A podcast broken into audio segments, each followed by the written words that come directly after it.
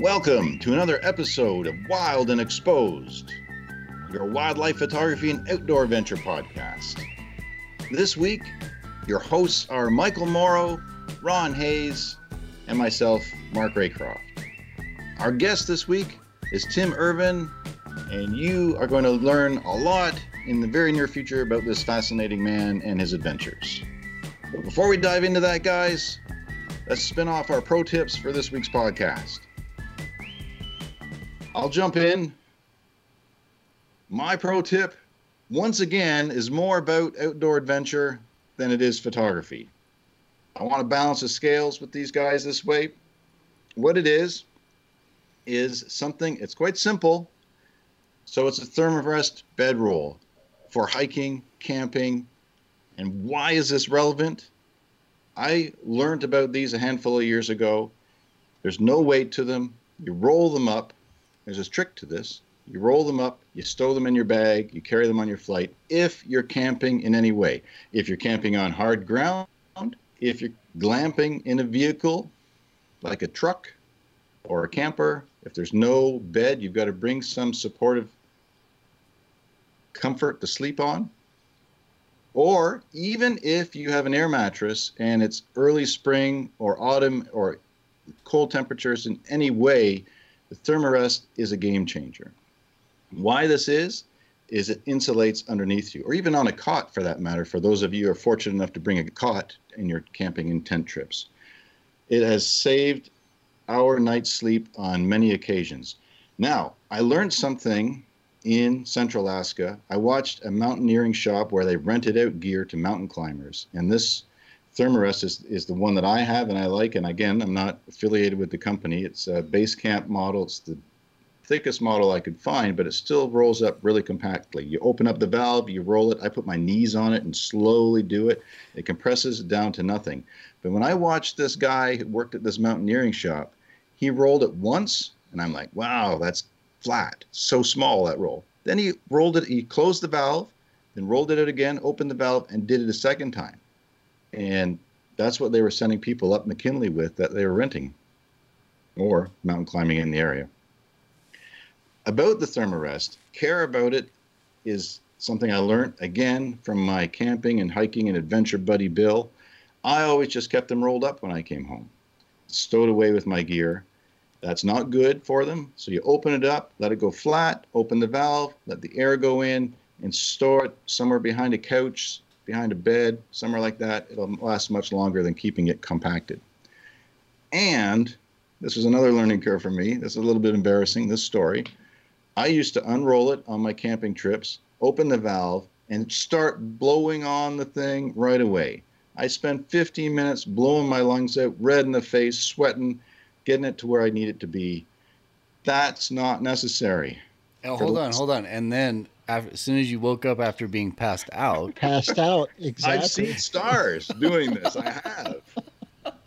And I, you know, I have. I have seen stars blowing so hard on this stuff. So, man, I'm gonna. I mentioned Bill one more time. We were in the in in an interior trip together, and I open my roll and I start blowing on it to inflate it, and he's frying up some fish, and we're having, about to have dinner. He says, "Why don't you just lay that flat in your tent? Open it." It fills itself with air. What? I've been doing this for years. Now, it doesn't get tight with air, but it saves you 75 or 80% of the effort. Give it 20 minutes and it's inflated and you don't see stars and you don't pass out.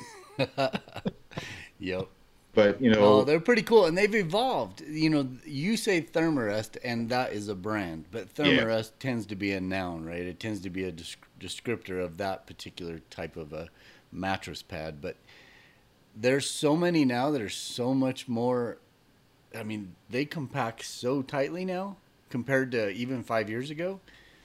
And I use them. So we'll spend a lot of time glassing, right? So mm-hmm. you get to a spot and you'll sit on a knoll or something and you'll just glass and glass and glass. And sometimes you can sit there for an hour. I'll take mine and just take it, throw it in the pack with the newer ones that make they are super small, you just and then it becomes like a little pad when you're just sitting out there glassing. It makes it for you know, and it's not a lot of weight to be packing around, so it's kind of comfortable for those reasons too. You wouldn't want to do it with the nitro pad that you're carrying around. You got a king size mattress going out there, but well, it's just big enough to fit me. But yeah, you're right. They're they're all different shapes now and sizes, and and for something like that, that's a whole other application that's worthwhile. Right, and they even make these things called crazy chairs. That's a brand too, but they're made for a thermarest to fit in, and it becomes a little chair. So your thermarest gets blown up, it gets put in this little chair. It's it's a 90 degree angle, and then it's got these two webbing straps that connect, and then it becomes a little seat for camp. So it, there's so many uses for them. It's an awesome pro tip. There's well, and yeah, they shrink down to hardly anything and they can make your night sleep so much more comfortable and so much warmer. Like in the in the colder seasons, your heat escapes below you. Your sleeping bag's flat if you're on an air mattress, or if you're on the ground for that matter. If you're just toughing it on the ground, this makes a big difference for the minimal weight it adds to the pack. In most packs, you just strap it to the outside. You know, if it's not raining. And anyway, it's on something. those sleeping bags, you know, when it gives you a rating on a sleeping bag, if it's a mm-hmm. plus 30 or a minus 10 or whatever, that whole rating is based on having a mattress pad. It's not based on the sleeping bag by itself. So they take that into account. So if you got a minus 10 bag, it's only minus 10 if you're on a therm or on some sort of a mattress pad. So and just I, know that. And don't they also account for you wearing some clothing? That I don't know, but I do know that I was schooled on that early on with the uh, with the rating and the sleeping bag I think I think I think there is something to that, and something I bought with my sleeping bag. it wasn't associated with the bag or the brand whatsoever. It was just that added. You can get them at about 80 75 80 dollars Canadian. It's a little bag that you put on yourself. It's it, one thing I don't like about it is they don't zipper up the side. It's like this little cocoon thing, and then you get in your sleeping bag with that, and that really enhances. It's a liner that really enhances the insulation of your bag for those extreme weather situations. And it's light enough that if I if there's a risk of snow or it's going to drop below freezing, then it's an easy add-on to have in my pack on these trips. They make them out of silk, and then they make them out of fleece. They make them out of all kinds of you know, and it really just depends on the temperature you're going in. And but I'm a big believer in those. It creates that air pocket, right, which is True. another level of insulation. For those of you who like the uh, matte finish on your images, you probably would be more inclined to go with the fleece if you're a glossy kind of guy, they do have the silk available. Uh, 1200 thread counts, so you don't get itchy. That's going to keep coming back up from time to time.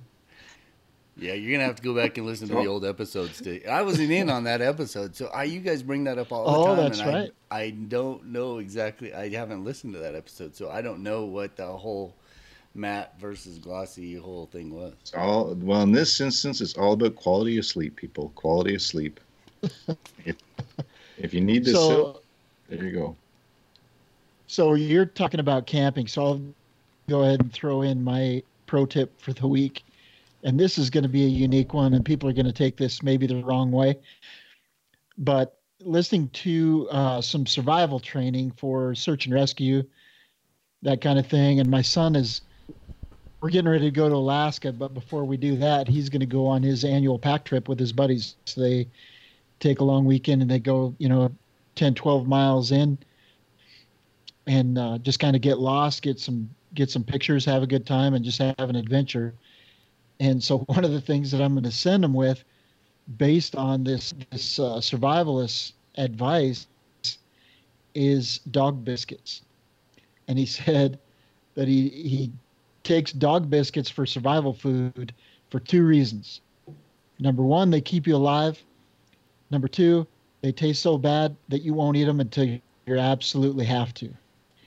He said if you take strictly protein bars, you'll eat when you're hungry.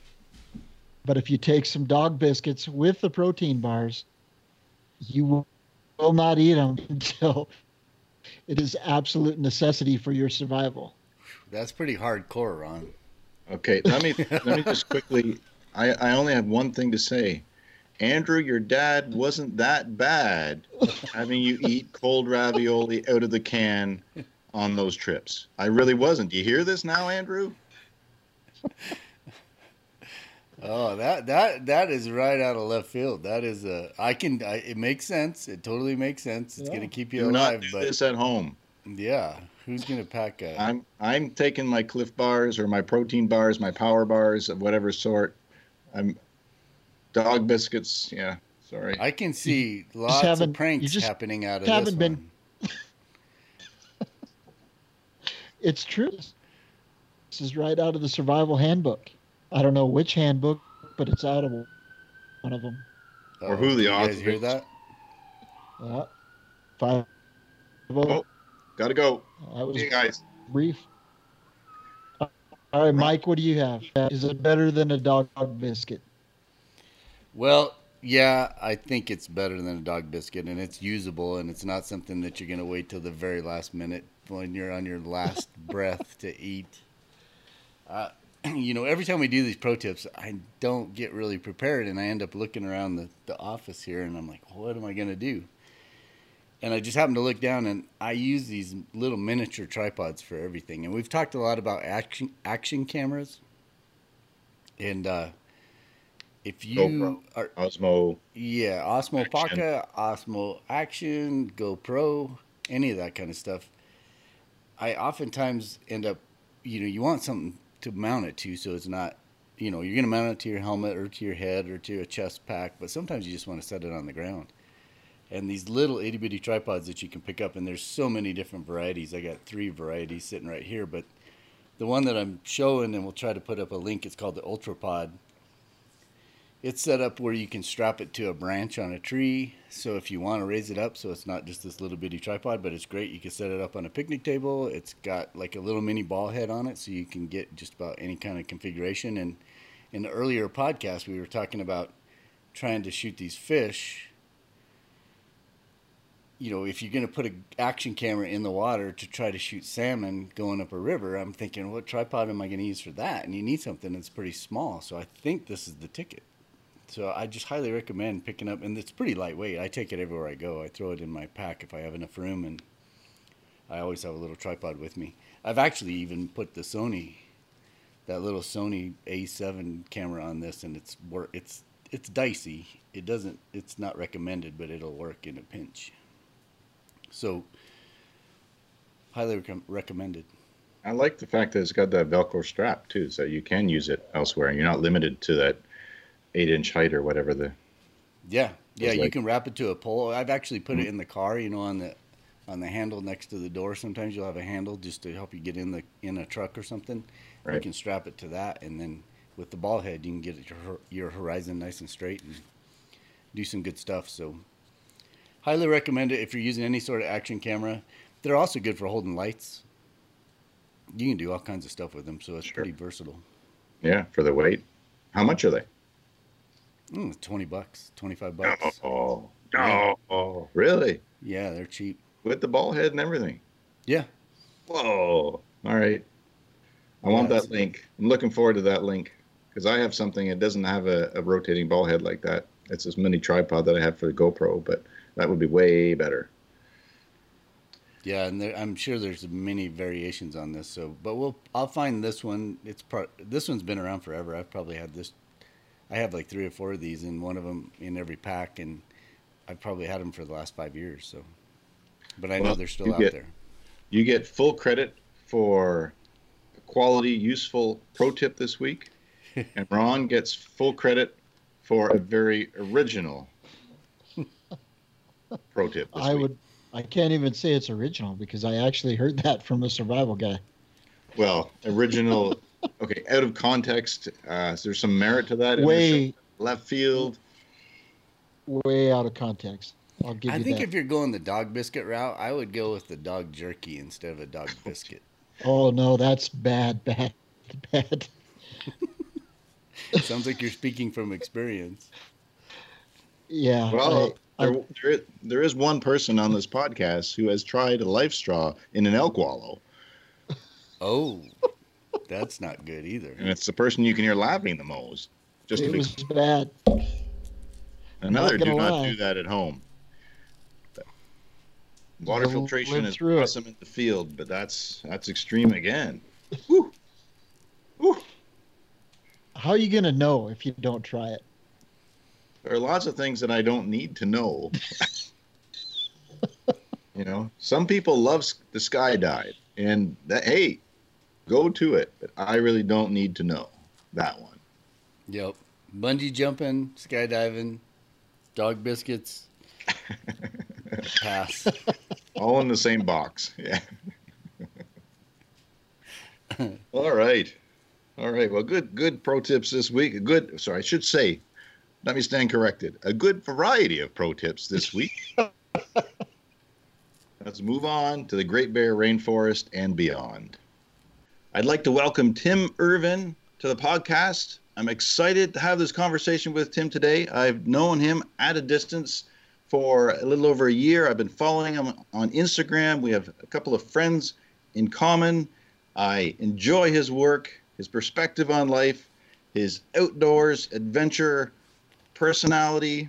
Tim is a talented photographer and naturalist and is the founder and head guide of Wildlife Journeys, specializing in bears and wolves of the Great Bear Rainforest. And today's podcast will be a lot about that, but trust me, there's more depth to this. There's some stories that I'm really looking forward to hearing about with Tim. So, welcome to the show. It's nice to see you in person over Skype, FaceTime. Likewise, likewise. Nice to meet you uh, over the internet, as it were, and it's a pleasure to be here with all of you. Thank you very much. So let us know where you're coming from at the moment. You're not in the Great Bear Rainforest at the moment, I don't think. I am not. It's, it's funny. Uh, it always seems surprising, but I actually live in Quebec now. Uh, my wife has a very good job in Ottawa, so I moved here a number of years ago, and uh, I live in a little place nestled up against Gatineau Park here. So there's still bears in my backyard. They're just black ones instead of white and grizzled ones, and uh, and I make trips out west each year to to get out into the Great Bear Rainforest and do what we do out there. So it's uh, it's a nice arrangement. I grew up in Ontario, so I, I do love this kind of forest, but I, I, definitely miss the mountains and the ocean, having those in my backyard all the time. It sounds like you got the best of both worlds. It's not bad. It's not bad. Yeah. So how much time do you how much time do you spend out there, Tim? It varies from year to year. I think this year it'll be about five weeks, um, which it's funny, right? It seems like such a pittance. It's such a short time. I mean, uh, years ago, I would be there for, you know, not long after the bears come out of hibernation until not long before they go into hibernation. And and I always hated to leave at the end of the year. And now, uh, just with the demands of a young family, I've got a two and a four year old, and uh, I do. A, I've got a bunch of other kinds of work I do as well. And so, right now, getting away for five weeks of the year uh, feels amazing. but my my younger self would be uh, really dismayed by that for sure. Yeah, I'm still trying to make it for my first week, so mm. I, I'm still envious, even though there's only five weeks a year. Yeah. So, Tim, when did the spark come or the connection to get you into the Great Bear Rainforest? Where did that project initiate from? You know that that was just sometimes you just never know where life is going to take you, right? And, and it really was a series of coincidences. I was, I'd finished my degree in biology. I was working as a field biologist. I'd been doing studies of birds and uh, even squirrels. I'd spent several months tracking lynx through the through northern Maine, doing a study of lynx there. And I'd been hopping from contract to contract. And then I just happened to have a friend of a friend call me and said, Hey, uh, there's this grizzly bear lodge on the West Coast, and, and they like to have biologists work as guides there. Would you be interested in that sort of thing? And of course, like immediately, you know, the, the hair stood up on the back of my neck when they, they explained to me that, hey, there's, you know, like 40, 50 bears using this estuary and, and, and the surrounding area. And, uh, you know, you, your job is to take people out and explain natural history to them and set them up so they can take pictures of bears chasing salmon and, I thought you, you're, you're like that. That's a job. You can you can you can, that's a you can do that. You know, it's like you know, your, your your high school guidance counselor doesn't you know tell you that that's an option, right? and so anyway, the, the answer was yes, I would be interested in that, and I managed to talk myself into a job at that was Knight Inlet Lodge, and that was in 2003, I think. And uh, so so it was just it wasn't a place that was on my radar. I mean, I'd heard of the Great Bear Rainforest but it seemed so distant and so exotic as to be out of reach. So it wasn't like there was a spark and I chased it. It was just that um, I got perhaps the luckiest break of my life. Yeah. It's great. That's that pretty happens. awesome. Take yeah. that is and that is the gift that that keeps on giving. I mean, it. I can't tell you how extraordinarily fortunate I feel to have got that job and then everything that's come from it. You know, because it is such an extraordinary part of the world. we talk just... about that a lot because it was the same for me. I the mm-hmm. guidance counselor didn't tell me you could be a photographer.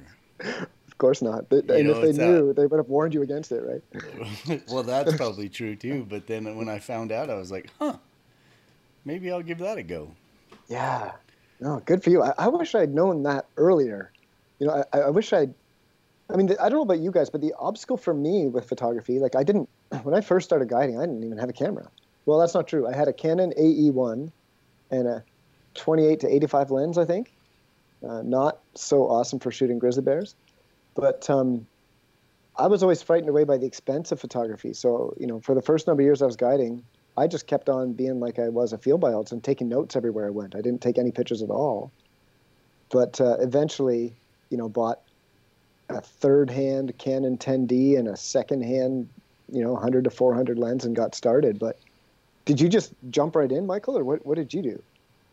It's same thing. You start with just really crappy stuff, right? Yeah, because you just yeah. can't afford it. You think you can't afford it, and you can't. Actually, I couldn't. It yeah, was a very minimal setup, but at least get you out there and you you get exposed to it.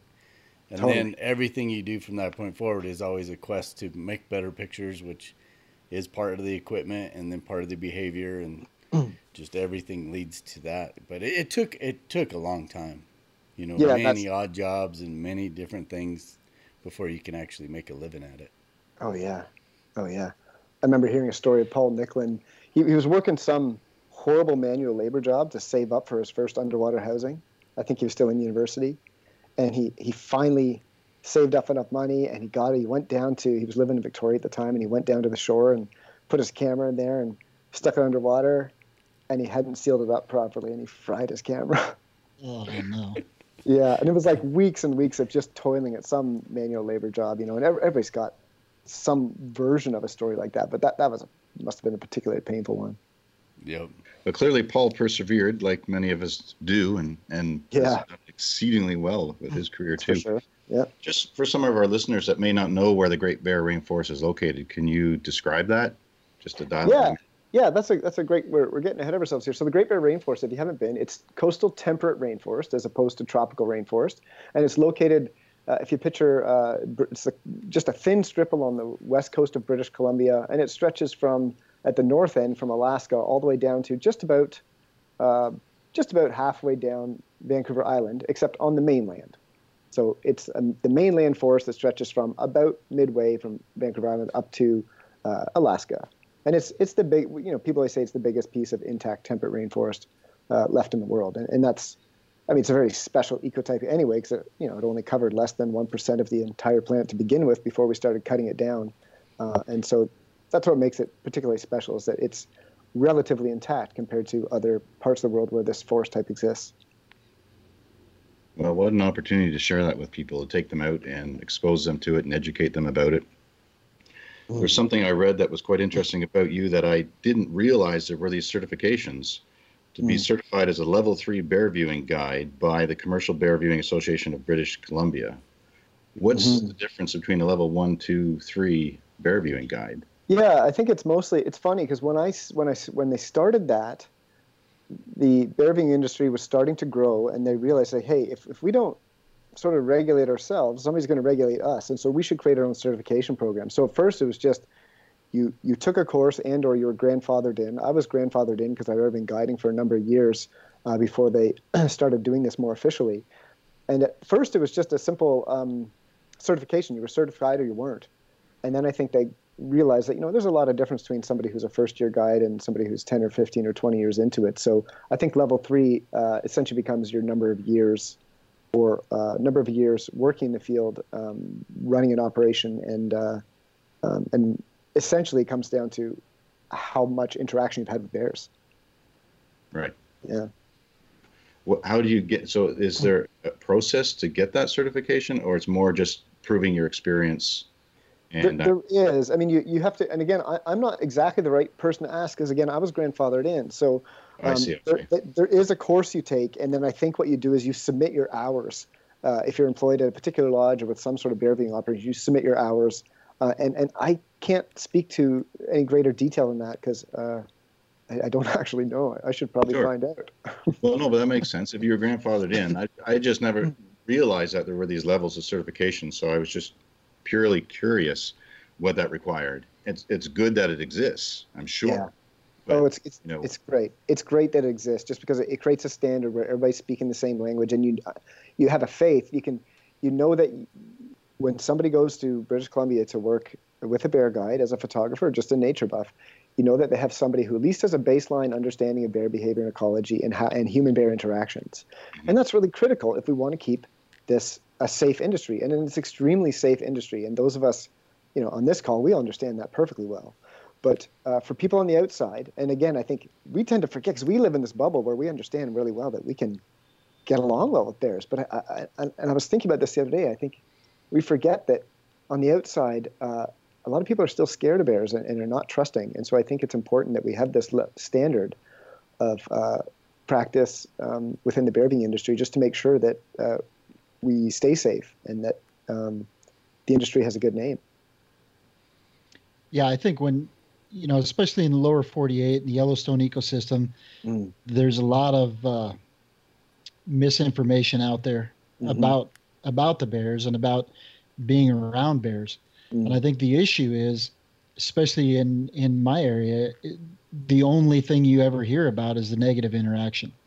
Is that right? Whether, Mm. whether it's you know on the bear side or on the on the person side, you know, I think you could take every interaction or every negative interaction back to human behavior, Mhm. and it's it's unfortunate that that's all you hear about, and and so we try to educate people, you know, about just the opportunity to be around bears and as well as be around bears safely for for the bear and for the individual, and I think you know you're talking about a very unique area, and obviously we're going to get into that. And there's a couple other areas in Alaska uh, that are very unique, and is the amount of interaction with those bears, and uh, the time the bears are used to to having the people around as well. Mhm. And I Let think me just add on to that because I think in addition to what you said, Ron, I think the other thing is is and I used to get this request all the time for stills and I get it for video now. If somebody's looking for some footage, they want a grizzly bear growling. Or Yeah. they want this massive pose and it's like, Right. mm, you know what? I've been doing this for a long time and I've seen a lot of bears and I don't see that too much unless it's a bear against bear Mhm. right. you know very seldom do you see that behavior and but that's what the media wants because they want that shock value to to hype it up and i think it's just so wrong It's interesting too because I notice even in wildlife documentaries, obviously in Hollywood films, but even in wildlife documentaries, they often insert uh, bears making sounds, grunting, groaning, roaring, and stuff that I never hear bears do that. You know, it's like uh, it, it happens all the time. And, and I mean, I understand they're trying to engage an audience and tell a story, and, and sometimes you, you need to do that, you know, uh, to keep things ticking along. But uh, it is a little frustrating sometimes because very like- frustrating yeah, like Ron was saying, it's like you know we're we're trying to educate people, and and to me the the, the common theme here is is trying to sort of reconstruct this um, or improve the human relationship with nature, and bears are I think a neat way to to bridge that because there is so much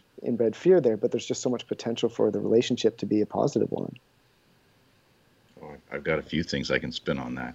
I'll start with my dad. He was totally fearful of bears, and Mhm. I took him on a few black bear photography trips, week long trips with me, and he turned from fear. Like the first time I took him uh, was on a place kind of halfway between where you and I live, and there was this road. We had a gated road. We walked down to where these bears were coming out. And when we hit behind this mound of dirt, I had I was just starting out. I had an old 400 5.6. I was just finishing university, but I'd been exposed enough to bears not to run and be frightful Yeah. and be respectful with distance and so on. So we're behind this mound of dirt in a clearing. My dad's behind me, and this huge black bear boar comes out on the other side, still close to 100 yards away, Mhm. and steps out from the forest edge. And I hear something behind me. I look over my shoulder, and my dad, who was not a young man, was gone. and I'm looking, and, and he's he's running as fast as he can run. I mean, this is why we went in there was to see these bears. Wow. But he was so uncomfortable. So I'm like, okay, the situation has changed. The bear saw somebody run. I'm just Yeah. going to leave now and let things settle down. So I grabbed my tripod, walked out the few hundred yards back to the where we'd parked. I'm like, what are you doing? He's like, he's like, that bear was huge, and you are way faster than me. I'm getting it. so then, so then he traveled with me on a couple of photo trips, and he just within a year or two just loved bears, and loved nothing more than watching them. We had uh, an opportunity where we would go where there was a lot of bear activity of all different ages and there was Yeah. uh, spring mating behavior the cubs in trees and Mhm. and he was able to witness all of that interaction and appreciate how intelligent the species is and, and really associate with them really see some of his own personality in some ways and he Mhm. loved bears from then on That's, it took a- those- yeah. intimate experiences to gain that. And one other thing I'll just quickly say social media now. I saw a viral one this week on the more positive note. It wasn't a, necessarily a good situation, Mhm. but it was humorous to engage the general public in a, in a positive way with bears, where a black bear sow took, and maybe you've seen it, it was on it was on Instagram as a as a video this week. It seemed to be everywhere. Mm. Um, where this black bear sow brought these two cubs into the backyard into a pool and they climbed into the pool it was like the best mom ever for a summer afternoon Wow. and whoever the homeowner was was filming it with their smartphone through the window and the bears are in the pool just lounging every time and then there's a pool noodle and they pick up the pool noodle and the two cubs are standing playing and then it shows them climbing the little chain link fence and leaving like they were never there That's yeah. amazing. yeah it That's was amazing. good I have, I'll have to look that up. it was good Yeah. See, I, I'm sure we all have stories like this, right? I mean, I remember to me because we're, you know, growing up, we're all fed these certain stories about what bears are and, and what the human bear relationship is, and typically that's a negative one, right? Uh, starting from the nursery rhymes you learn and everything on up to Hollywood, and I think it's about getting deconditioned to that and, and, and seeing bears for what they are. And I mean, when I, you know, when I showed up at Knight Inlet, I had very little experience as bears, even though I was supposedly a, bear guide at the time. And I remember going up the. There's no logging road there that they take people up in old sort of like vans to take people up uh, to the viewing platforms in the fall. And we and the, the manager took me up there, and, and he, he he stepped out at one point where there was kind of an old gravel pit, and he's like, "Oh, Tim, look at this! Look at all these bear tracks here, and look, there's a bear bed here, and there's another one there." And I was like, my senses, my whole body was tingling, because I'm like, "Oh my God, there's bears everywhere!" this is literally my first day on the job, right? And I am just every sense is just tingling. I'm on high alert, and then there was like a, a, a breeze blew, and, and when the wind blew, it it slammed the door on the van, and I nearly jumped out of my skin because I was just on such high alert, right? And and it was so amazing over the next you know weeks and months and years that I started doing that to get beyond that sort of fear that we were taught, you know, and to be and and just like your dad saying to see the true nature of the bears and and you know what they're actually up to and, and what they're not up to and, and get through all the mythology and that, that's a powerful experience for people. And, and i love hearing experiences like you just described with your dad. And I've, I've, i have heard other people describe that as well. It's really great. I'm excited to I'm excited to get to the other kind of bears that you typically spend some time with. right. But one thing, one question that I had is, I mean, you've you've spent more hours in the field, or as many hours in the field as as probably anybody out there with with bears, but you've also spent it with people that come to you specifically for that experience. Mm. Do you see that kind of mentality in your guests, or are they, do you think, mentally prepared for what they came there to experience? Yeah, that's a great question. I think most of the people that come tend to be um, doing things like listening to your podcast or following our Instagrams, or you know maybe they are familiar with Ian McAllister's work or whoever. They're they're kind of our tribe, most of them already, but not all of them. I had a gentleman who come up a couple of years ago, uh, and he really got dragged on the trip by his wife, and he um, his wife had to force him to leave his giant like 10 inch hunting knife at home because he wanted he really wanted to wear it on his belt. He was he was really scared. We were going to black bear spirit bear country not grizzly bear country and he was he was really scared to do it. He, he thought that the whole thing was crazy. And uh, he's a lovely guy but he was just caught up in the mythology of the big bad bear and on the uh, a few days into the trip he, he in the afternoon he he fell asleep in a spot of sunshine, you know, leaning up against a log. And when he opened his eyes, there was a bear maybe 20 feet away from him. And it was really neat because this was maybe, I don't know, three days into a five day trip or something. And he said it was amazing because his, his heart jumped a little bit and then it settled down. And he said, you know, if this had happened to me on the first day, he said he probably just would have gone bananas. He wouldn't have been able to mm-hmm. contain himself just for the, the, the visceral fear he would have experienced. But even in that short period of time of seeing what these the, the human bear relationship can be, uh, it really turned him. And there's been a number of people, I'd say there's been, you know, 10 or a dozen people who are pretty similar to him. But most of the people who come, I would say, are already of our tribe to a, one extent or another. Yeah. So I'd like to introduce the place you're working at now, as far as the guiding goes. Um, but just if, how many years has it been that you've been working with guiding at the Spirit Bears? And mm. well, it's the short answer is Marvin and I. Marvin Robinson is the Gitga'at uh, man that I collaborate with, and he is sorry the Gitga'at First Nation. Let me be clear about that. So Marvin lives in a little town called Hartley Bay. It's 200 people. It's accessed only by road or float plane. Tiny little place, beautiful, quaint little place with no roads in town except boardwalks. People drive their ATVs and golf carts around around to to get from place to place. And so we formalized things about about five years ago. Uh, but I first met Marvin in 2008 when I was working on uh, sailboats in the area that would do like sort of a week long trip around the Great Bear Rainforest. And I love those trips. And we used to stop in for a day uh, during each of those week long junkets to uh, try to see a spirit bear with Marvin. And that, that's when I first met him and realized that, hey, this guy uh, has a great wit. He's super funny. You got to be really careful because he loves being sarcastic and he'll catch you. He, he's, he'll, he'll, he'll awesome. trick you. Oh, yeah, he's good fun but he's also an extremely knowledgeable guy, having lived in the area his whole life and having you know the deep roots of his First Nation there. So we formalized this about five years ago, and um, and yeah, we've been ticking along ever since.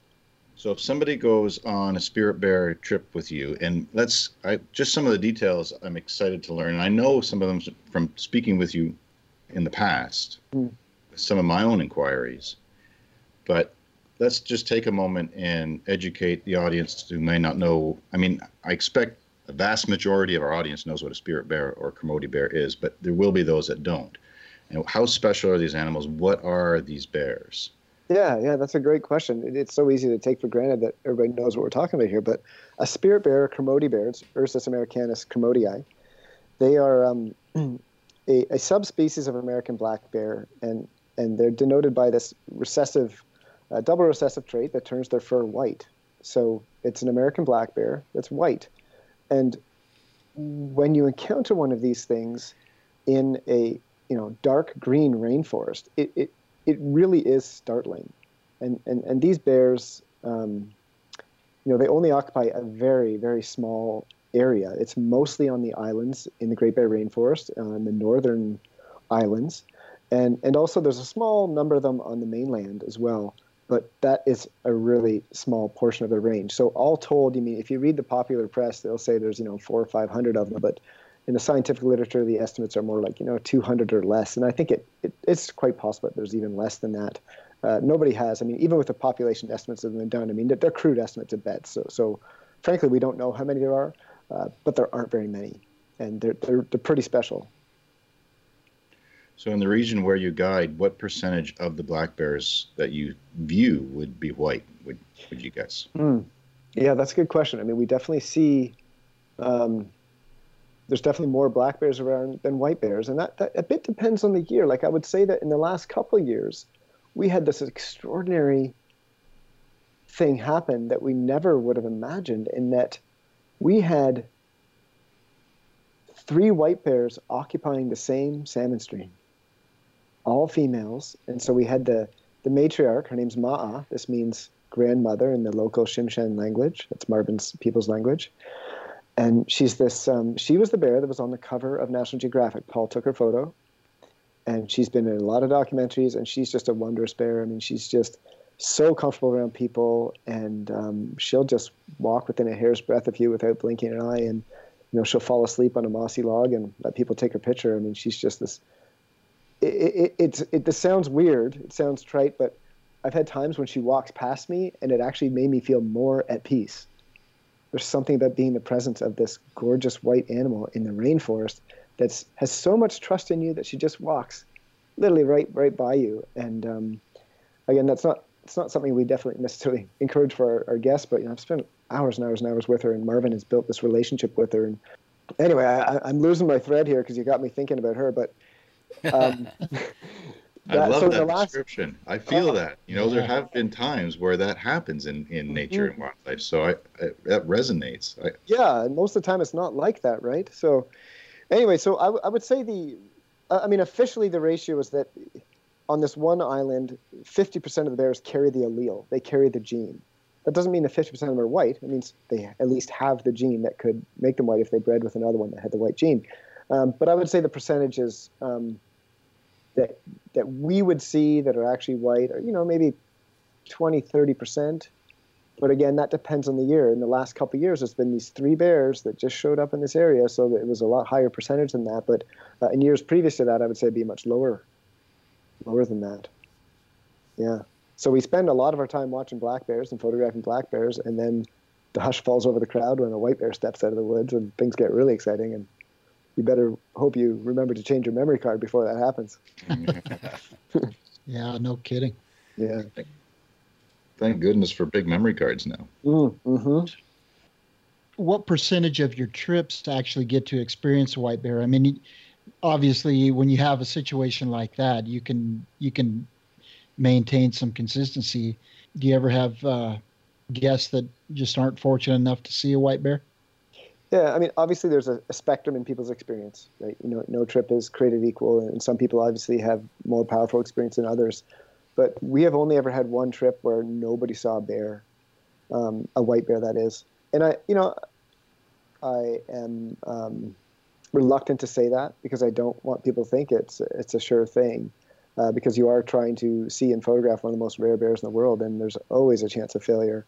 Um, you know, because you know the, the, the weather gods could, the salmon gods could not cooperate, and that's what happened last year. We had uh, it was a really poor salmon return, and it was uh, a major drought. Um, for those people elsewhere uh, listening, I mean, BC, most of it was on fire last year, and even on the coast, it was a drought. I mean, there's a rainforest, and there was no rain, and so the salmon had a really hard time. A, there wasn't that many of them, um, and B, they had a really hard time getting upstream to the spawning beds, but, and uh, and a lot of them died, and so the, the salmon run petered out early, and so late in the season, uh, we had one group of people who didn't get to see one. I mean, they saw bears, but they didn't see a white bear, and that, that was tough. You know, as a guide, you want so badly for people to experience this thing that means so much to you, right? That that's a big part of what it is, you know, and and and, and was a really visceral disappointment for me. Um, but fortunately, that's a really rare thing where we are. Right. The thing is, is it's nature. I mean, you cannot predict nature, and yep. It's just one of those deals. I go, uh, you know, I've been to a lot of places a lot of times, and a lot of times you you expect that experience you had last year. Oh, I'm going to see yeah. that big bull, or I'm going to see that big bear, or I'm going to see mm-hmm. cubs of the year, or I'm going to see whatever it is, and mm-hmm. it just it never is the same. No, that's absolutely true, and I try to make that clear to everybody uh, within the literature because you know we have only had one group that's not seen a bear, but we've certainly had groups that you know caught a glimpse only, uh, versus other sure. people who've had ma- uh, walk right past them and fall asleep on a log, right? So there's a huge spectrum, but there was only that one trip that was devastating, as I might say. Yeah. yeah, and it's not it's it's not devastating. I mean, people need to understand that. Yeah, that's like Mike said. That's nature and it's circumstances outside, far outside of your control. But as a guide, you do take some personal responsibility, and you do take it personally when you can't produce what you're what what you've promoted. Yeah. But again, highlight. it's it's the, yeah, exactly. It's the highlight. Uh, again, it there's is. no control of the situation on your part at all. So, yeah. But it is unfortunate. Yeah, it is. It is unfortunate spending days in the Great Bear Rainforest is still a privilege, and that ecosystem is so unique and so dynamic. There's so much yep. going on. There's so much education you can share, and it's a guarantee that you will see wildlife. Yep. Oh, just, oh yeah. Everybody wants a spirit bear, and and as you pointed out, you know, the vast majority of the time they do have that experience, but you can't guarantee it. Yeah. Well, and you know, I, I, was in touch with all the people on that trip personally because I. Uh, know, I felt bad for them, and, and a lot of them were like, "Oh no, no, it was it was a great trip. It really, they, you know, they still, like you said, Mark, they had a wonderful time. And this one guy in particular, um, Charles, he he he got some of the most stunning black bear photos. You know, and black bear photos in that environment are tough because it's it's a pretty light is usually an issue there. It's pretty dark, and you got a black bear walking around the shadows. It's tough, but he he pulled out some real magic there, and I wonder if he would have pulled that off if there'd been white bears walking around. You know, mm-hmm. he might have been distracted and missed those moments. Yeah. Right. Well, you touched on wildlife. I mean, obviously, the, that's the keystone species that you're going for is the, mm-hmm. the white mm-hmm. bears, but there's probably wolves. There's probably, mm-hmm. I mean, how much other wildlife do you run across? Yeah, again, that depends on the trip, but you can, I mean, you know, the mammals, we got a whole suite of marine mammals, right? We had some great stuff with orcas last year. Uh, that's more rare, but we typically see humpbacks almost every day. I mean, I've been standing in Hartley Bay talking to my wife on the phone and seeing a hump, humpback whale breach, you know. And uh, so we see them days. Sometimes we see, uh, you know, Steller sea lions, Dall's porpoise are commonly come and play in the wakes of the boat.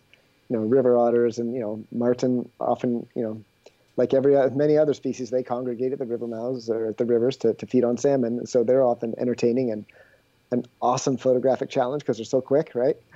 But uh, yeah, so we get black bears, white bears. We actually saw a grizzly bear last year, which is a whole story in and of itself because they have been moving onto the islands, which is not part of the original range. And there's been scientific a scientific paper published about this, and we actually saw this fabled bear uh, last year. And we we've seen wolves.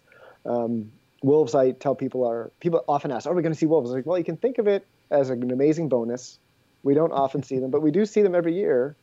But uh, you know, odds are against you seeing them but uh, we do see them, and uh, of course, one of the things that's special to me is, um, you know, these are all just the mammals we see, but just also like the bird life. You come into an estuary that's filled with salmon, and there's just going to be a cacophony of gulls, a cacophony of ravens and crows and eagles, you know, immature and adult birds, and you're going to have, you know, your your your thrushes, and they're all singing along, and it's um, it's just a the whole suite of things is amazing, and like the the mosses and the and the lichens dangling off the tree branches. To me, I, I think this is kind of the privilege of a guide, being a guide, because you're out there so long, you get to appreciate the nuance a bit more. Because you know, I feel sorry for these people. They only get to come for say four or five days, and they're so focused on on one particular thing. Sometimes I think, for some people, not everybody, some people don't have this problem, but I think it's hard sometimes for people to sink in and see the forest for the trees, if you understand what I mean and as a guide, it's a bit of you know when you're out there, especially when I used to be out there for six months of the year, to see the whole transition of this coastal ecosystem through the entire season. Man, that was a wonderful thing. Yeah. Tell us the story about the bear. I would. I'm interested. You got me intrigued about the grizzly bear. If, okay, if we well, have time and if it's not too long. I'll try. I'll try to make it concise. But but typically the you know the grizzly bears occupy the mainland fjords they don't tend to come over into the archipelago of, of the BC coast. That tends to be the black bear realm and, and also the white bears as well. Um, but there have been reports of grizzly bear sightings uh, in some of the First Nations communities and elsewhere. And so the Raincoast Conservation Society, Chris Darimont uh, being uh, leading it up, um, led the study uh, where they started doing a bunch of uh, hair trapping uh, all around the islands and on the mainland, and looking for evidence of grizzly bears. And so they, you know, take a pile of brush and pour a god awful collection of salmon guts and rotted salmon blood on it, put a perimeter of barbed wire around it, so when the bear comes in to sniff it, he gets some hairs. And so what they found was that yeah, this um, these locals, the, the First Nations people and others who had witnessed this were were right. This wasn't just like uh, you know one one or two bears. There was a lot more bears moving around and expanding onto those islands uh, much more than anybody thought was actually possible. So actually going beyond the border of what the provincial government draws as sort of the official grizzly bear territory in the province. And so you know there's maybe some management implications there, but um, there had been one on the outside of Princess Royal Island in this particular place, and Ian McAllister had, had seen it there and said it was a big old grizzly bear, male bear, and Marvin had uh, come across it once and was startled by it know, Marvin spends most of his time in black bear territory. He's not used to coming face to face with the grizzly bear, and I think it startled him. Um, in as much as the guy is a bear whisperer like nobody I've ever seen. But uh, yeah, we were up in that valley a few years ago looking for white bears and wolves and not having a lot of luck. And then somebody just saw something move in the forest, and uh, there was a whole bunch of dead salmon down in the river. And as we looked around, we're like, oh my goodness, look at that. And all of a sudden, you know, when you, you see something move and all of a sudden your focus changes and you're like, oh my God, look down there. There's some tracks. And I go down, look at them. Those are grizzly bear tracks. And then I look, there's some grizzly bear beds, very clearly grizzly bear activity. We finally get a look up through the woods and there's this big old bear sitting up there in the woods staring down at us. And uh, I, I don't, I tried to explain all this to my guests to help them understand the significance of this. Uh, but I, I was, I was amazed. That was pretty amazing. Yeah. it's very interesting. I mean, that stuff goes on all the time, and you kind of you, you do get focused on one species, and oftentimes you miss the other stuff. Yeah, and there's so much flux in ecosystems, and in this particular place, it's a pretty small salmon creek, and so you know there's black bears there. There's a big old white bear that lives there. That's actually in the uh, IMAX movie, the Great Bear IMAX that just came out. And there's wolves, and you just think, geez, with that other big competitor in there, competing for not a lot of salmon in a small space, that must be really changing the dynamics of what's going on in that valley. So it's pretty interesting just to sit there and look at this guy at a distance and think about all those things that might be happening because of him being there. Well, there's all those misconceptions too, right? Because Mark and I were in a location last year where there were we were seeing grizzly bears and black bears regularly in the same spot. And is that right? And in my mind, I just didn't think that I, you know, they coexist, but yeah, yeah. this was coexisting at a very tight level. That's neat. I've never. Seen But it that. didn't seem like it was a big deal to me. It didn't seem like the black bears were on edge or that the grizzly bears were trying to wow. to hunt those black bears. It was just a common thing, and maybe That's it fast. was because of the salmon and you know, yeah, there's just a lot, not of, a lot of competition. There's plenty of stuff to eat, so it's all yeah. good, right? Right, right. But That's it opened my yeah, eyes. I, yeah, I've never seen that before. I mean, I've come across grizzly bears, or sorry, black bears in grizzly territory that are really badly scarred up, like faces and noses disfigured, and um, and I've seen black bears in areas like that that they're fishing for salmon, but they're down in the worst habitat. You know, the grizzly bears are holding fort in the best fishing grounds, and the black bears are somewhere else picking up scraps the best they can. So that that's a really interesting observation, huh? Very cool. Yeah, we're gonna go back this year and see if we can see it. I don't know. Yeah. I mean, I don't know if it was a you know we don't have enough experience in this one area, so is that something that's that way every year, or is it was that just an anomaly that last year? Yeah, yeah, really cool. About mm. to find out. Yeah. Uh, with you know, in a in a small ecotone like that, with the bear densities that you have, what is the recruitment rate for for the black bears? I mean, are they are they reproducing successfully, or is that is it pretty limited given the number of bears in that area? I mean, we see we see uh, a small number of cubs each year, but we don't see you know it's not there's not cubs going gangbusters gangbusters all over the place each year. Uh, in some years, uh, there'll be you know one or two cubs in one river valley and not in another one, and so yeah, I think you're right. You know, with that density in small areas, small creeks, recruitment rate's not terribly high, um, but you know, in the Great Bear Rainforest as a whole, the survival rate of cubs is much higher than in other parts of North America. But yeah, there's not you know seeing cubs is still always a really special thing for sure. And now that you mention it, you know nobody has seen cubs in one of the creeks that we work on, live, uh, sorry, work on where Ma'a, that matriarch, lives. Her, I'm just trying to think back in time. She had two black cubs. Oh, geez, how many years ago was that now? Uh, I'd have to look back, but it might be six, five or six years ago. And I don't think we've had cubs in that valley since. Hmm. So we're always, you know, there's three white bears in that valley as of the last two years. One of them is moving on. Ma'a's moving on. She's getting old. She was showing her age. She's losing muscle mass. She's not dominant on the river anymore. You know, fingers crossed, but you know nobody knows if we're going to see her again, and that, that's pretty sad. But these other two bears are young and healthy and looking good, and so we're hoping maybe one of them will pr- produce. You know, they're coming into their prime. Lifespan for black bears is about 30 years, mm. if without mm-hmm. any other accidents or things happening to them, right? Mm-hmm. Yeah, depending on where they live and, and all those other things. I mean, there can be a huge range. I've even heard of some in the interior of BC living as long as um, 40 years. But Marvin thinks, he doesn't know for sure, but he thinks Ma'a's maybe only 18, 19, but she's definitely showing her age, definitely slowing down. But you know what? It might not just be her age, right? She could have something else going on that we don't know, right? We don't have a veterinarian checking up on her. You know, who knows? yeah. yeah. And just jumping back on that river topic too, where we were fortunate to experience that, where black bears and grizzlies were cohabitating, the black bears even had cubs of the year, and a Wow. grizzly might walk by 15 minutes before. The black bear is always subordinate, you know, but as Michael said, didn't seem fearful. But the cubs of the year would just follow her, and and not just along the coast of Alaska, but in the northern Rockies. It's frequent to see, you know, you'll see a grizzly bear, and you could see a black bear in the same spot half an hour later, but definitely avoiding one another. Yeah. And grizzlies tend to be in some areas where black bears aren't, but there's a lot of country where they do overlap. I just believe Right. there's, you know, sense them and avoid them to the best of their ability, but they do share the same space. And I think the benefit where we were again was the forage. There was enough there, Mhm. salmon, that there was no tension of any significance between the species. Sure, sure. That makes sense. Fascinating stuff. Yeah. Oh, it's fun to watch. Totally. It just you Oh, get yeah. immersed in it, you know, and that's why these trips. It's it's always mm-hmm. good not just to have a day or two, but if you've got time Oh, to really yeah.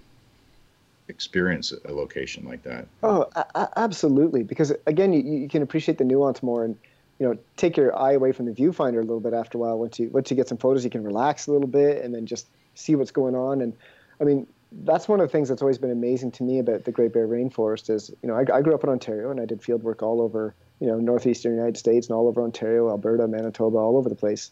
Spent a lot of time up in the, uh, you know, the Northern Territories of Canada. But until I went to the Great Bear Rainforest, I never had the opportunity to watch like bears interacting with each other. I would just see like, hey, there's a bear. You know, maybe maybe there's a mom with cubs, but I never got to watch like multiple multiple bears of different, um, you know, of different ages, and and and different places in the dominant hierarchy, uh, you know, interacting with each other. And so when I first got out there, again, I'm sitting there with my notebook and my pencil, and I was just feverishly scribbling notes, trying to understand this behavior. And to me, it was just fascinating because I, I'd never been able to see any kind of bear density like that before, and it's still fascinating to me. And I, I used to try to anticipate, like when two bears would come in close uh, proximity to another, I used to try to anticipate and, and predict what was going to happen, like who was going to be dominant, who was going to back down, and, and try to figure out how it would go. And I think I got better at it, uh, but that might have been in my imagination. You know, I can't. I'm not. I'm not a bear. I like to tell myself that I was getting better at it, but um, it was a neat opportunity. You know, because it's just not like that in other places. Well, I found myself, yeah, doing exactly that, where you're like, hmm, what is this situation? Right. I, I was photographing at a in an estuary up in in the remote part of Katmai a couple of years ago, and Yeah. These two monster brown bears were like chumming it up, like they were buddies. Like it was, Right, right. hey, let's just have some fun. Obviously, there's plenty of salmon, there's plenty of food, so there's no competition. But these guys were just like lovey-dovey, and I don't know if they were males or females or what. Yeah. But you're like, hmm, I wonder if they're siblings. Right. I wonder if they grew up together. You know what? You just are constantly trying to think of what is that dynamic that allows them to be that way. this is to me you just hit on something that's so interesting. It's it's the mystery right? It's like the things that you can't know. You know there was a really neat uh, thing scribbled down somewhere i read years and years ago uh, about you know some studied bears up in the rockies somewhere where they, they knew that there was this one bear who had had a cub who'd had a cub. And and they, i think maybe they were all collared or something. And they were all always doing their own thing and they were following around. Then at one point they all they all converged into one place and hung out like in super close proximity for like I don't know, a week or something, and then they just diverged again. It's like, good luck explaining that if you're the biologist on the project, right?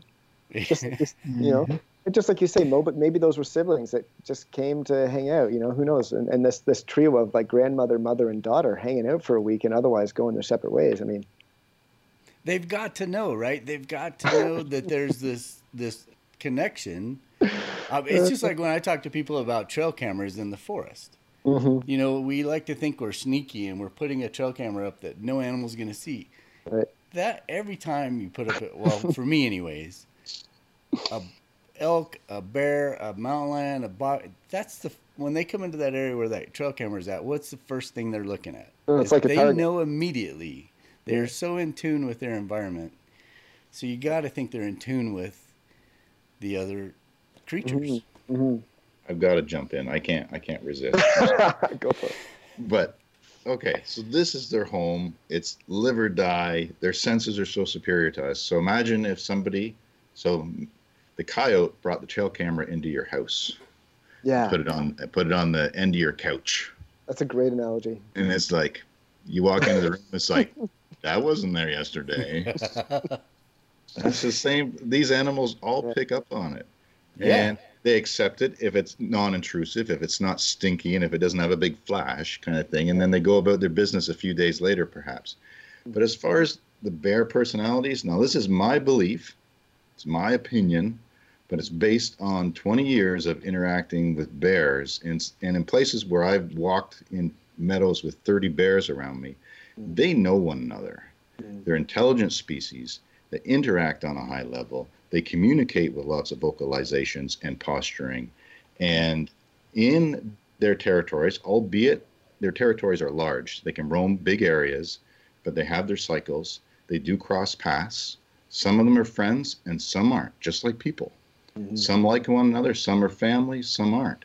They're that complex and that amazing. And that's, you know, that's where the, like Tim, when you said, when you get the pictures and you have a moment and you put your camera down and you watch the behavior, not just try mm-hmm. to document it and see that time and time again. You know, there are, I've had situations where there were these two boars that grew up in this area and were both in their 20s, huge bears and very dominant, but totally respected one another. They could be in close mm-hmm. proximity, they didn't fight, and they. That being said, there were a lot of bears in the area, a lot of female opportunity in breeding season and stuff. But it's just was quite something to, to bear witness. Yeah, nice one. Nice one. Well, I don't think we give them enough credit. I think Right. I just don't. For the most part, I mean, the more time I spend and the more time I'm out there, I try to give them as much credit as possible because I think you're exactly right, Mark. I think that's the case. Mm-hmm. It's they're very well aware of. And when I explain that about a trail camera, if I'm talking to somebody that's new to it and they're putting a trail camera out and they're like, "Oh, they knew it was there," the meet, and I'm like, "Yeah, well, if somebody put something in your living room, you're gonna know. That's their Yeah. home. Their home might sure. be several hundred acres, but they know it like we know our front room." Yeah, yeah. And you put a foreign object in there. You know, it's the other thing that came up as you guys were talking about this. Is I, I've often thought, you know, it's like you know we can't smell very well, we can't hear very well. You know, our vision's pretty good, but I think, God, what would it be like? What would hmm. it be like to walk into one of these places and to be able to have the sense of smell that a bear does, even just for like a day or an hour? Like I, I think it would actually be really overwhelming for us. Yeah, just that's think what I was going to say. Oh, it'd be so overwhelming. But think of the things you become aware of that are invisible to us, right? And and there'd just be so much information there, sort of bombarding you. But it would be fascinating if you could deal with it. There, I mm. think about that a lot too. If we're up in the Northern Rockies, we'll photograph mm. bears up there a lot, and you'll see a bear. And there's a lot of human activity. There's a lot of just you know just foreign smells that aren't nature, right? Mm-hmm. But a bear will put its nose up and put that posture on where you know they're sniffing the air. And I'm like, how do you distinguish between all these foreign, Yeah. man-made smells, but yet you're still trying to key in on another bear or another prey species or something that you know, and they're mm-hmm. very good at it, and they're way ahead of any of us. That, you know, I mm-hmm. pay a lot of attention to what's going on, but man, those bears, you just key off of those guys to know what's going on. Oh yeah. Oh yeah. Oh, that's that's neat. Neat stuff. Lots of stories. Can I tell them? Can I? Yeah, go for it, of course. All right. You've got a, you've got an editor. She can cut us off if she. Yeah, so my first trip in central Alaska, there are lots of grizzlies around. There are moose, caribou, and to harken back to what you were alluding to near the beginning, Tim, being in bear country and being on the ground and hiking with a caribou or moose or whatever is the most alive I ever feel. Not because I'm scared now or worried about the bears, but I'm sharing their space. I need to respect that and be smart about it. I watch the caribou, I watch the moose. If they come on full alert, they always sense it before me. And I'm like, okay, and I look that direction and can see a bear perhaps, or a wolf or something going on. Or it could just be another ungulate. But there was on this first trip, there were these two hikers that I could see that were maybe 400 yards away going over this ridge trail. And we just spotted them and looked up with the binoculars and watched them go, just curious where they were going and what was going on. As soon as they went over the hill, about 60 yards below the hill, out emerged this grizzly that had just been waiting for them to walk past. Right? Just sat in the bushes, let it, and out it came. They had no idea. Yeah. It's just, when, and that happens. You know, when you're Oh, hiking yeah. the country, it's like, oh, hello. Yeah. Anyway, they, their their senses, we just can't even fathom, and and and that for that reason alone, you know, they we owe them respect for that, not just the personalities. And, and again, I firmly believe they all have different personalities, just like we do. and the ability to mm-hmm. cognitively think and process everything just like we do and play. I mean, you look at the Bear Cubs. I mean, mm-hmm. what is life if it's not just a big play fest? Oh yeah, uh, you know, and I, have even seen uh, in in a place where there was like again a lot of salmon. This is later on in the salmon season where everybody's getting fat and healthy and happy. I've seen adult male bears engaging in play activity in the water together.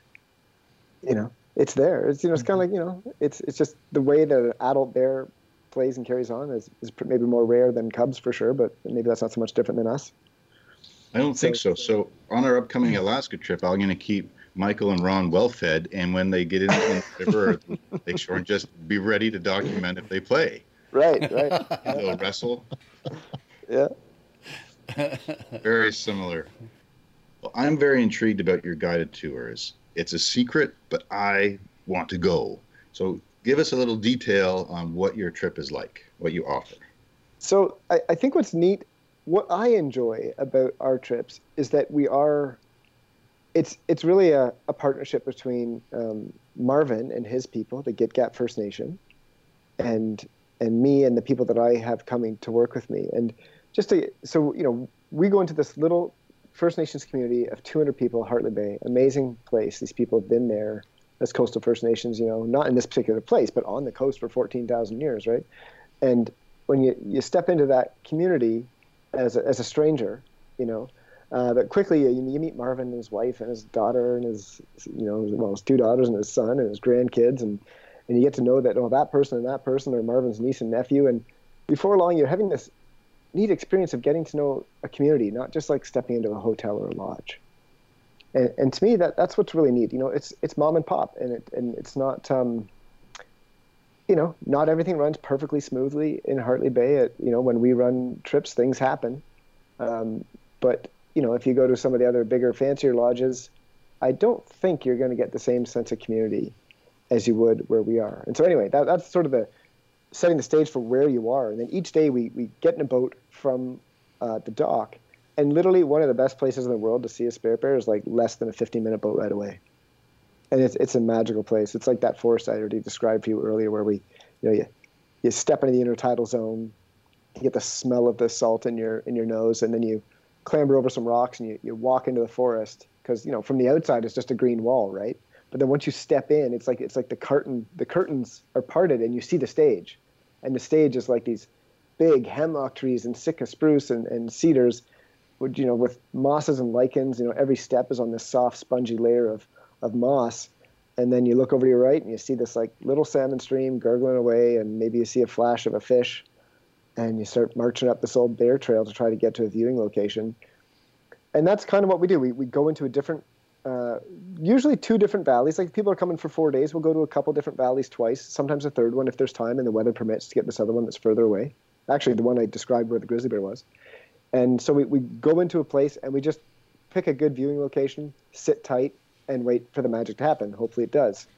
And um, because we sit tight, it's much more respectful for the Bears. They don't need to worry about us moving around all over the place and second guessing where we're going to be. Um, and people say, yeah, but doesn't that make for a long day? Uh, people say this before they go, and then once you get there, you're like, oh man, it's time to go home already. and you know, we put in mm-hmm. long days. We don't get back to the dock off until eight. We're often eating dinner at eight thirty, and uh, we sit around the table, tell stories, and get up and do it again. And uh, you know, we're often delayed getting back to dinner because there's a humpback whale out in the bay, and then the cooks get mad because dinner's getting cold, but nobody cares. well, the cooks care. The cooks care a lot. They get really mad at us. Right. so, so yeah, our, fo- our the trip of the, the focus of these trips really is on the white bear. Of course, you can't help but see everything else around you, including the landscape. Whereas other places on the coast, uh, the focus might be on grizzly bears, or maybe it's a tour on a, on a sailboat for a week um, that takes you to some grizzly bear hotspots, maybe a spirit bear day. Uh, you're seeing whales, you're seeing sea lions, you're seeing some fjords and different things. So, you know, for any of the listeners who want to know more, you know, like I'm happy to answer people's questions because uh, the trips that we do, like I said, are really focused on spirit bears, but there's other things to do in the Great Bear Rainforest that, um, you know, there's so much to see. You know, Spirit Bear Lodge is another place that takes people out to see spirit bears, but they can also go to some beautiful fjords where there's some spectacular grizzly bear viewing, and, and we, we can't do that because of where we're situated. We're, I think it's fair to say that we have a higher success rate with the white bears than they do, um, but they also offer different things. It's a different experience. It's a very high end lodge. So, um, that's a little bit more than just about what we do. But does, does that help answer your question, Mark? Oh yeah, there's a lot of depth there. I like the First Nations experience to start with that and to feel that that history. It just I think gives a an immediate appreciation for being in a, a different place that deserves our respect, and then to go into the wilderness from there. The trips are that you offer now are how many days long? In so four days is what you have a field. Uh, yeah, they're they're five and seven, and so uh, there's a travel day in there. So you have like sort of four days in the field versus six days in the field on these two trips. Some people do back to back five day trips uh, because of the old mantra of you know time in the field. the more time you have, the better chance of being there when the magic happens. So, um, but typically it's a five or a seven day trip, and we run them from uh, the start of September until uh, about October 10th. Yeah, something like that. And and the reason for that is that's when the salmon are most predictable. It's it's really hard to find these bears in the landscape outside of salmon season, which is why the season's so short. And for people that do have the good fortune to join you at some point in the future, special gear. I mean, rain pants, raincoat. what what do they need to pack that?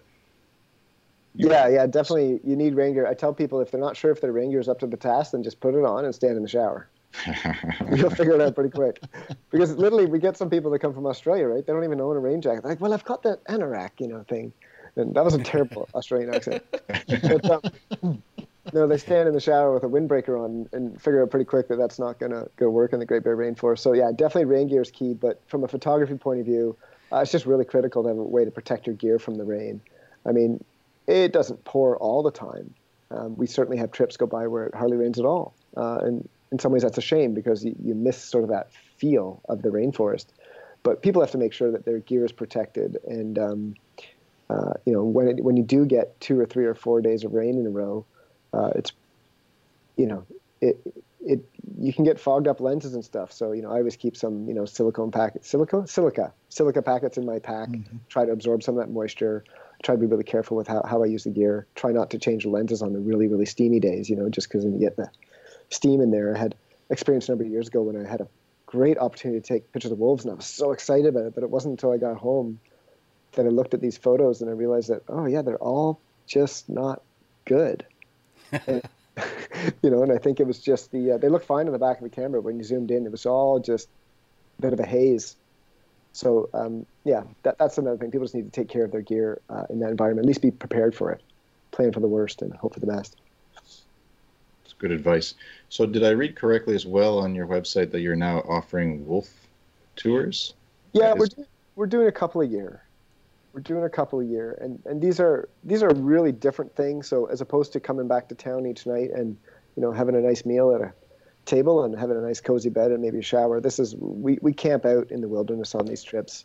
Uh, for a week at a time, and we make it a week because you know if you want to have any chance of success with these bear, these wool or wolves, right? We're talking about wolves now. Yeah, wolves. Right, coastal yeah. wolves. Okay, coastal wolves. Right. Thanks. Uh, yeah, you, you got to be willing to put in time. I mean, I put up an Instagram post recently that said, you know, I spent 14 years in the Great Bear Rainforest working as a guide before I got a decent picture of a coastal wolf. Uh, you know, they're they're pretty sneaky, and um, but uh, Marvin, you know, with his depth of knowledge and the depth of knowledge of his family, uh, his dad turned him on. His dad was a commercial fisherman, amongst other things, and his dad was telling about this place where he used to see wolves when he was, you know, anchored sometimes when he was out fishing. And so Marvin has gotten to know it over the years, and there's a special spot that we go, and we, we've been having some good luck out there. It, it, it's been fun because it kind of gets me back to my roots as sort of expedition style stuff because I've always been sort of a canoe tripper and a, a sort of expedition type guy. So th- th- those those trips are pretty fun, but um, and we've had great success. But I would put them in the high risk, high reward category, and they're not for everybody more adventurous, but you would probably see more wildlife over that duration just being out there every day longer. Well, yeah, yeah, that's exactly why I do it. Yeah, you're, you're setting your clock to the rhythm of the wildlife in the area as opposed to, you know, trying to keep, make sure you don't get the cooks too angry when you come home and finish. I want to do that trip. See, that, that yeah, kind of stuff exactly. is more intriguing to me than the, the cushy lodge bed awesome food. Mm-hmm. I'd rather eat Mountain House for five days and right get better pictures. Yeah, for certain people, it's exactly the thing they're after. Uh, it tends to be the minority of people. I mean, most of our guests much prefer a soft bed at night. Um, but and that's good because we can't really offer too many spots on these on these wolf expeditions. I mean, it's just it's a very limited thing. So you know, we only take out six people at a time, and and that's it. Um, but it, it's pretty exciting. It's pretty exciting, and uh, yeah, that, those are probably the things I'm.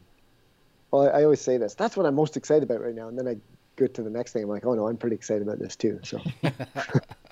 well, I think that's the that that's the draw, right? I mean, you get to you have the luxury of working in a location that's a bucket list trip for everyone else mm. and just the biodiversity i think is the is the draw including you know the rainforest itself mm-hmm. and just just that environment mm. that ecosystem but you juxtapose the the coastal wolves or the the, the white bears against that and it's just a, a dream location yeah yeah, I mean, I think you, I think you really nailed it there. I mean, the thing is, you know, we could all go see. I mean, you can go to Kamloops and see a white bear there in the zoo, right? Wow, yeah. that would be a crazy experience, right? Like crazy and not in a good way. But to me, it's like that thing. It's like you can see a grizzly or a white bear in a zoo, but when you're there, there's a couple places in the Great Bear Rainforest, but there's these towering cliffs and there's waterfalls pouring over them. There's eagles flying by, and there's like literally a thousand gulls and maybe 200 eagles flying around and a raven, and then maybe 300 meters away, you see a, a, grizzly bear walk by, man, that is powerful stuff. You know, you, you know, who cares if you get a good photo?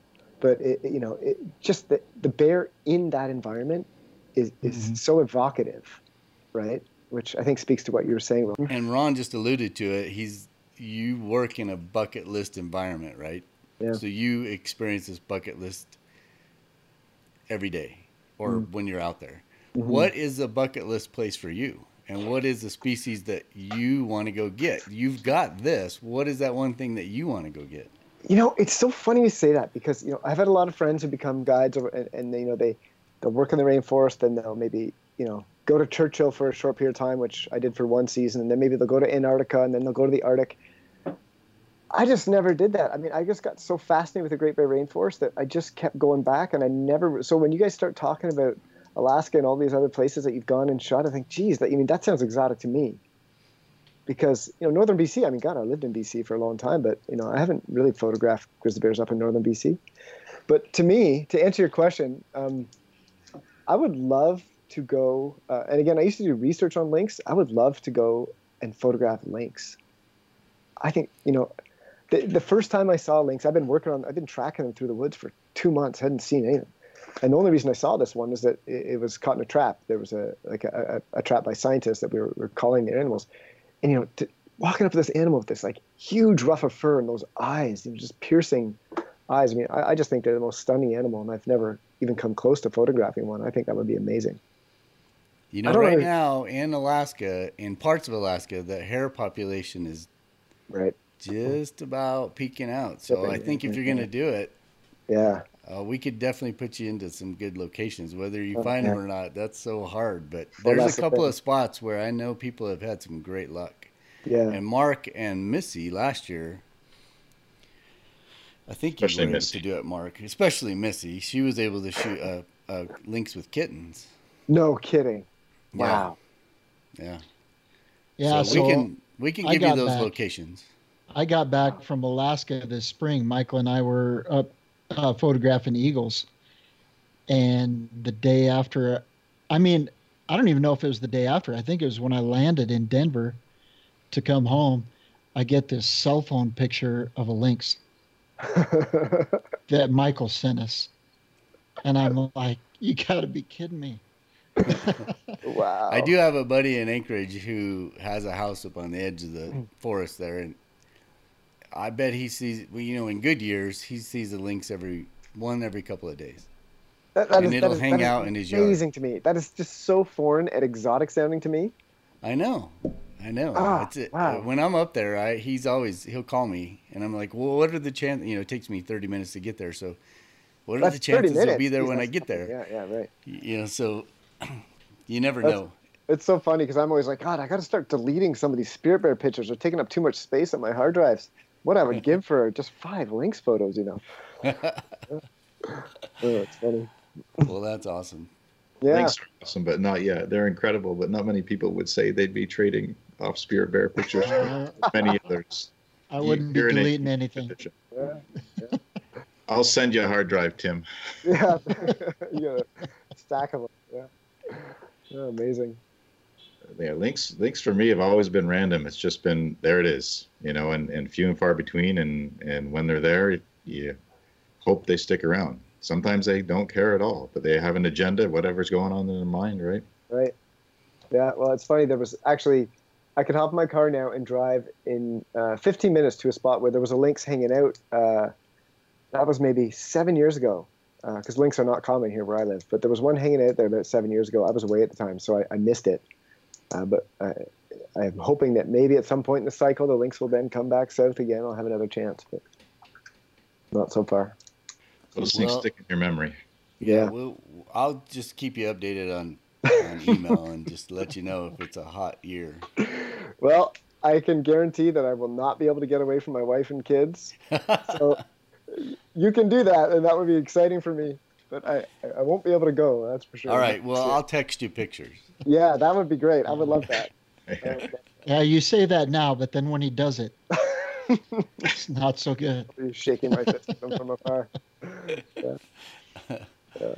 So people can find out about your company and what you offer with these incredible adventurous wilderness trips to the Great Bear Rainforest on your website.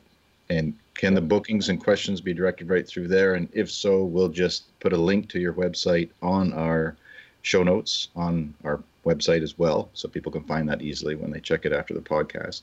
And if you'd be so kind to share a few images, uh, they can be low resolution with watermark so that people can see the splendor of this incredible ecosystem where you've had the good fortune of spending a significant part of your life and continue to do so.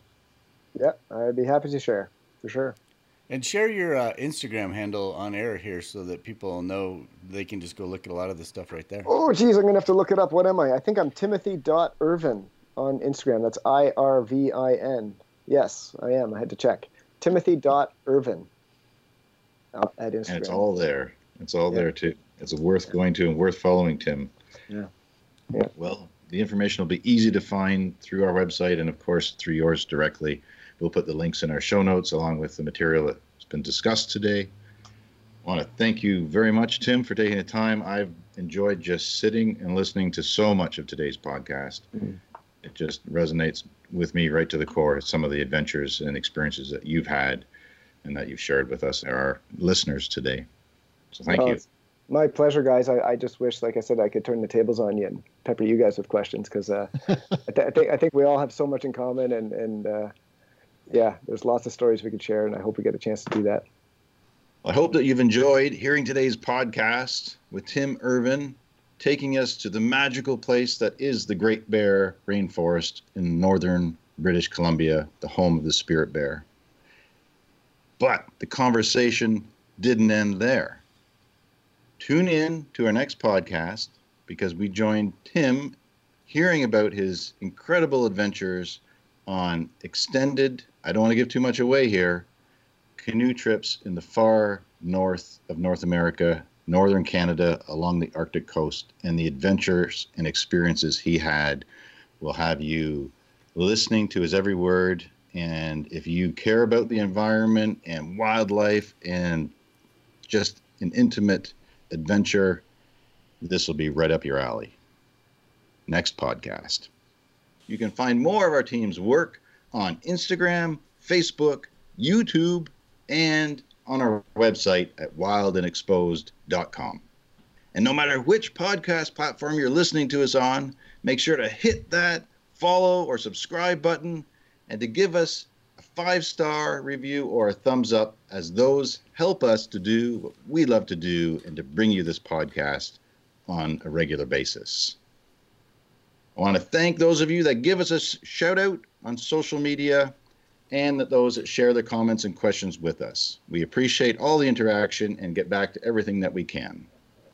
Keep those questions coming in. Anything to do about wildlife photography, nature photography, outdoor adventure, because we are accumulating the best of the best, and we are going to do an upcoming episode featuring a variety of questions. And in fact, our team's been talking about doing that regularly. So stay tuned, send them in. We look forward to each and every one of them, and we'll definitely be highlighting a bunch in the near future. And I have to spend a moment and thank our hardworking and talented producer, Missy McKenzie, for all that she does behind the scenes to bring you this podcast for your listening enjoyment. Until next time, you've been listening to Wild and Exposed Podcast. Thanks for tuning in.